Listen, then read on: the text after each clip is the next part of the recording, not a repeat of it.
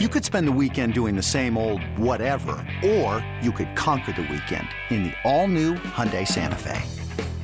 Visit HyundaiUSA.com for more details. Hyundai, there's joy in every journey. This episode is brought to you by Progressive Insurance. Whether you love true crime or comedy, celebrity interviews or news, you call the shots on what's in your podcast queue. And guess what? Now you can call them on your auto insurance too with the Name Your Price tool from Progressive. It works just the way it sounds. You tell Progressive how much you want to pay for car insurance, and they'll show you coverage options that fit your budget. Get your quote today at progressive.com to join the over 28 million drivers who trust Progressive. Progressive Casualty Insurance Company and Affiliates. Price and coverage match limited by state law. Welcome back to BetQL Daily, presented by BetMGM with the Joes and Aaron Hawksworth on the BetQL Network. Welcome back. BetQL Daily right here on the BetQL Network, presented as always by BetMGM. Joe O, Joe G, Aaron Hawksworth with you on a Thursday. We'll talk to our buddy Reed Wallach coming up a little bit. College basketball is back, the NBA, football, he's on everything. And he's in Joe's Survivor Pool, still alive. And coming up at 20 minutes, make or miss the playoffs. Some interesting name teams out there with the odds to make or miss the playoffs. We'll get to that in about 20 minutes. Right now, though, we are joined by one of our favorite guests, John Daigle, four for four joining us here, talk some NFL. He's on the GetMyPhoenix.com guest line. The Phoenix, a revolutionary technology, helping men all across America get back to their best in the bedroom. Visit GetMyPhoenix.com to learn more. John, let's start with tonight, Thursday Night Football. The Falcons and the Panthers, a game that looked awful before the season, might still be awful, but at least there's some meaning with the Falcons uh, vying for a division title alongside the Tampa Bay Buccaneers in the worst division in the league. What do you make of this game tonight? Falcons uh, about a two and a half point favorite on the road. Weather could be involved, which could obviously impact scoring and, and props and all those kind of things. It may turn into a run heavy game script, which would favor Arthur Smith and the Falcons. But honestly, what we saw from PJ Walker prior to that collapse against the Bengals just a week ago is what I lean towards more. Uh, Falcons defense, remember, heading into last week, were allowing a league high 288 passing yards per game. And due to the injuries, due to the play calling, due to everything going on with the Chargers, they were only able to muster 245 yards and one single passing score. But the Falcons off defense is very susceptible through the air. And so, assuming weather doesn't screw this up for us, I still like the Panthers to be able to move the ball here. So, I think we do get some points again, pending weather, and uh, that's kind of the way I'm looking at it. I think the Falcon, I think the Panthers should be able to match the Falcons point for point. To be honest. All right. What do you think about uh, you, you mentioned favoring the Falcons and the run heavy approach? What about props? We were talking about Allgeier and and it, you know last week if you look at the snap count, they're using four different running backs. It's really become with Arthur Smith a plug and play system that didn't miss Patterson as much as many people suspected. Are you doing anything with Falcons running backs? It's just tough because Cordarrelle Patterson was somewhat limited. 36% snap rate last week. Still led the team, mm-hmm. of course, uh, in carries and touches. The very first play out of the gates, they actually split him out wide and gave him a target. Um, I expect Patterson to lead the team in touches.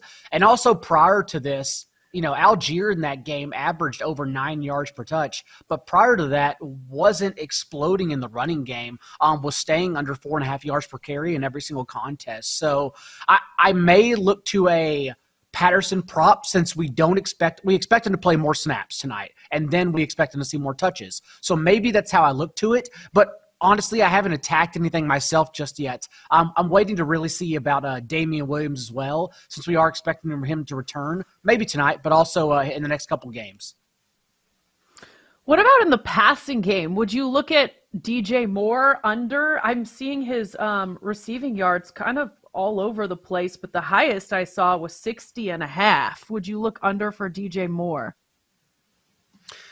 Under is a good look. Uh, I've been looking more at Terrace Marshall overs because Terrace Marshall has been consistent the past two weeks ever since they mm-hmm. removed Robbie Anderson from the equation, uh, put Marshall in two wide sets. He has 15 targets in this span, has averaged a 22.5% target share. And so receptions and receiving yards over for Terrace Marshall is more where I'm planning to look just because DJ Moore, like, at least was getting the volume from PJ Walker prior to last week when Marshall tied him in targets. So uh, that seems to be volatile to me, and that of course means he could also go off. So I prefer to actually go Marshall overs more than anything.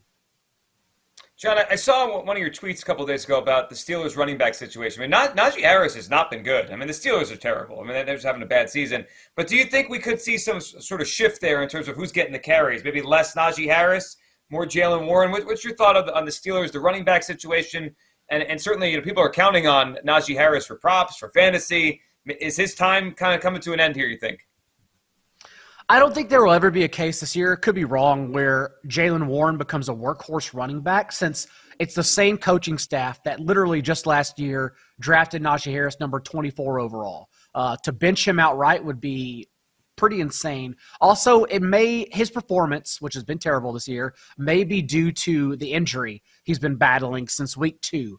But overall, coming out of the bye, and with it being such a good spot for the Steelers, and that the Saints defense now, we've seen outside of that Raiders game where they went in with the flu, uh, got shut out, completely collapsed for 100 total yards of offense. Uh, you know, the, the Saints in their five contests beyond that, around that, are allowing 30 points per game. And now it's a short week. The Steelers are coming out of bye and playing at home out of rest. So it is a good spot for the Steelers offense. And so I look to Jaylen Warren rushing yards over just because I don't know the exact amount of touches he'll receive, but I would like to think it's going to be more out of the team's bye, and given that he's been the more explosive player, and just in general, that it could be a sneaky favorable game script for Pittsburgh. John, are we starting to see things level off with the scoring, uh, with the fantasy fantasy perspective, and a lot of the prop betting, at least with the overs? I mean, you, you everything you do is banking on scoring. Now, over the course of the season, we're still hitting unders at a clip of sixty percent, but there are certain spots. There are certain teams. Like Cleveland has been an over team throughout. Now Chicago is one of the best over teams in the NFL. I don't see that stopping anytime soon. Detroit with the right matchup. I mean, last week was odd with all those red zone turnovers. Are are, are we going to see things level off with with more scoring? You think in the second half of the season, or uh, maybe more of the same, where it continues, where unders are hitting at sixty percent as we head into bad weather time? And a lot of teams have found their identity. I think that certainly helps our overs and more points yeah. and everything. Uh, you mentioned a few teams. I also think the Bears have sort of found their identity. Uh, the Dolphins now with Tua healthy are also a team we can trust. So yes, I, I actually do believe so that we're kind of in that time of the season where teams know what they want to do.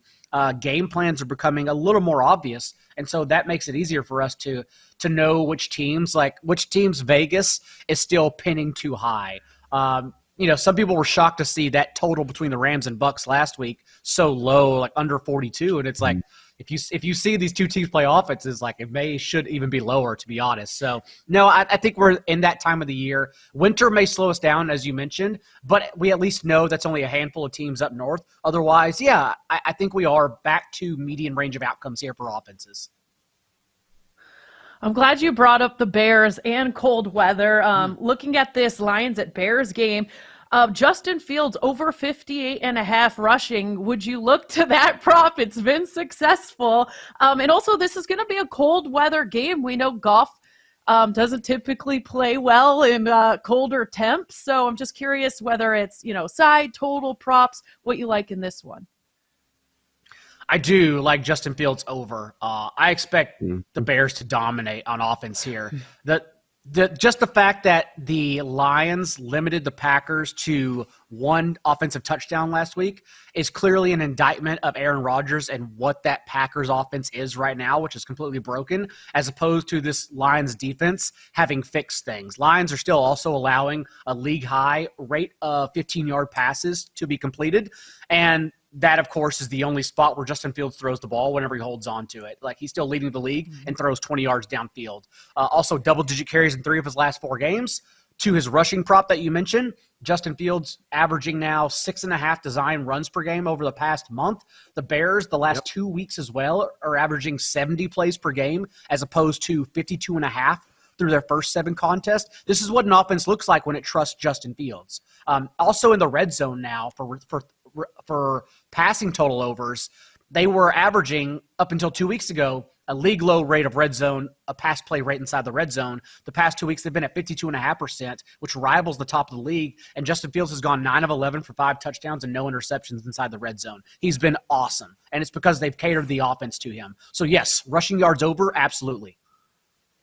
John, um, as we look forward to this Sunday slate of games, I mean, the elephant in the room is that Jeff Saturday's a head coach. I mean, this is this is remarkable here. Jeff Saturday's a head coach of an NFL team. The Colts are five and a half point underdogs at the Raiders. Typically, I would say there's no way the Raiders deserve to be five and a half point favorites against anyone. They've blown three 17 point leads this season. But when you look at this game with the Saturday thing, with how bad the Colts are, if you had to take a side in this game, would you take the Raiders and lay five and a half, or would you take Jeff Saturday and the Colts plus the five and a half right now? Hey, I'm Brett Podolsky, co founder of The Farmer's Dog. We make fresh food for dogs. We started the company when we saw what a huge difference it made in my own dog, Jada, when she stopped eating ultra processed kibble and started eating fresh, whole food. The Farmer's Dog food isn't fancy, it's just real food delivered to your door in pre portioned packs. It's better for them and easier for you. Get 50% off your first box at thefarmersdog.com slash podcast. That's thefarmersdog.com slash podcast.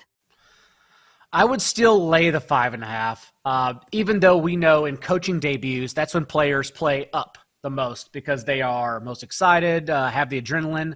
So I am a little bit worried, but at the same time, uh, the Raiders did build those three double-digit leads. They may have blown them, but they did. They did actually get out to them, and then we've seen you know, this all may change, so I don't even know what stats, stats I'm citing anymore for the Colts. I have no idea what to expect. Uh, we are literally right. in uncharted territory. But mm-hmm. uh, Matt Ryan's three starts before he got benched, they were averaging 70 plays per game. The past two weeks under Frank Reich, uh, the Colts were back down to 57 plays. They weren't running any no huddle. Uh, you know, Jeff Saturday talked about running the ball as all meathead coaches do. I don't know if that's true. Maybe he's just trying to outsmart everyone. I, I really don't know what's going to happen here. I do know he's not qualified to be a head coach, but I don't know what's going to happen beyond that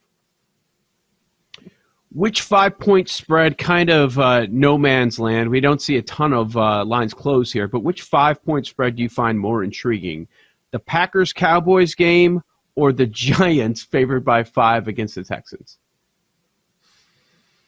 It is probably the Packers Cowboys because some little piece of me wants to believe, you know, the back to back MVP at home in cold weather against a traveling Cowboys team like doesn't just lay down. But but then again, we've seen this Packers offense for a half a season. Uh, it doesn't make any sense that we're still like thinking they're going to click all of a sudden because they haven't clicked at all. Also, they're dealing with injuries. Randall Cobb, Romeo Doubs. uh, Allen Lazard is carrying his own weight with eight and a half targets per game. So receiving yard overs, I continue to look at for him, especially against a team like the Cowboys that run a top five rate of man coverage. Um, Allen Lazard is top five in the league in yards per route run against man coverage. But overall, yeah, I believe in the Packers more than the Texans attempting to cover the Giants. Like the Giants let us down against the Seahawks the last time we saw them. But remember, the Seahawks are an amazing defense. Like over the last month, this has clicked for Seattle and their young group of players. 4.3 yards per play, 16 and a half points permitted in that time, and four and a half sacks per game.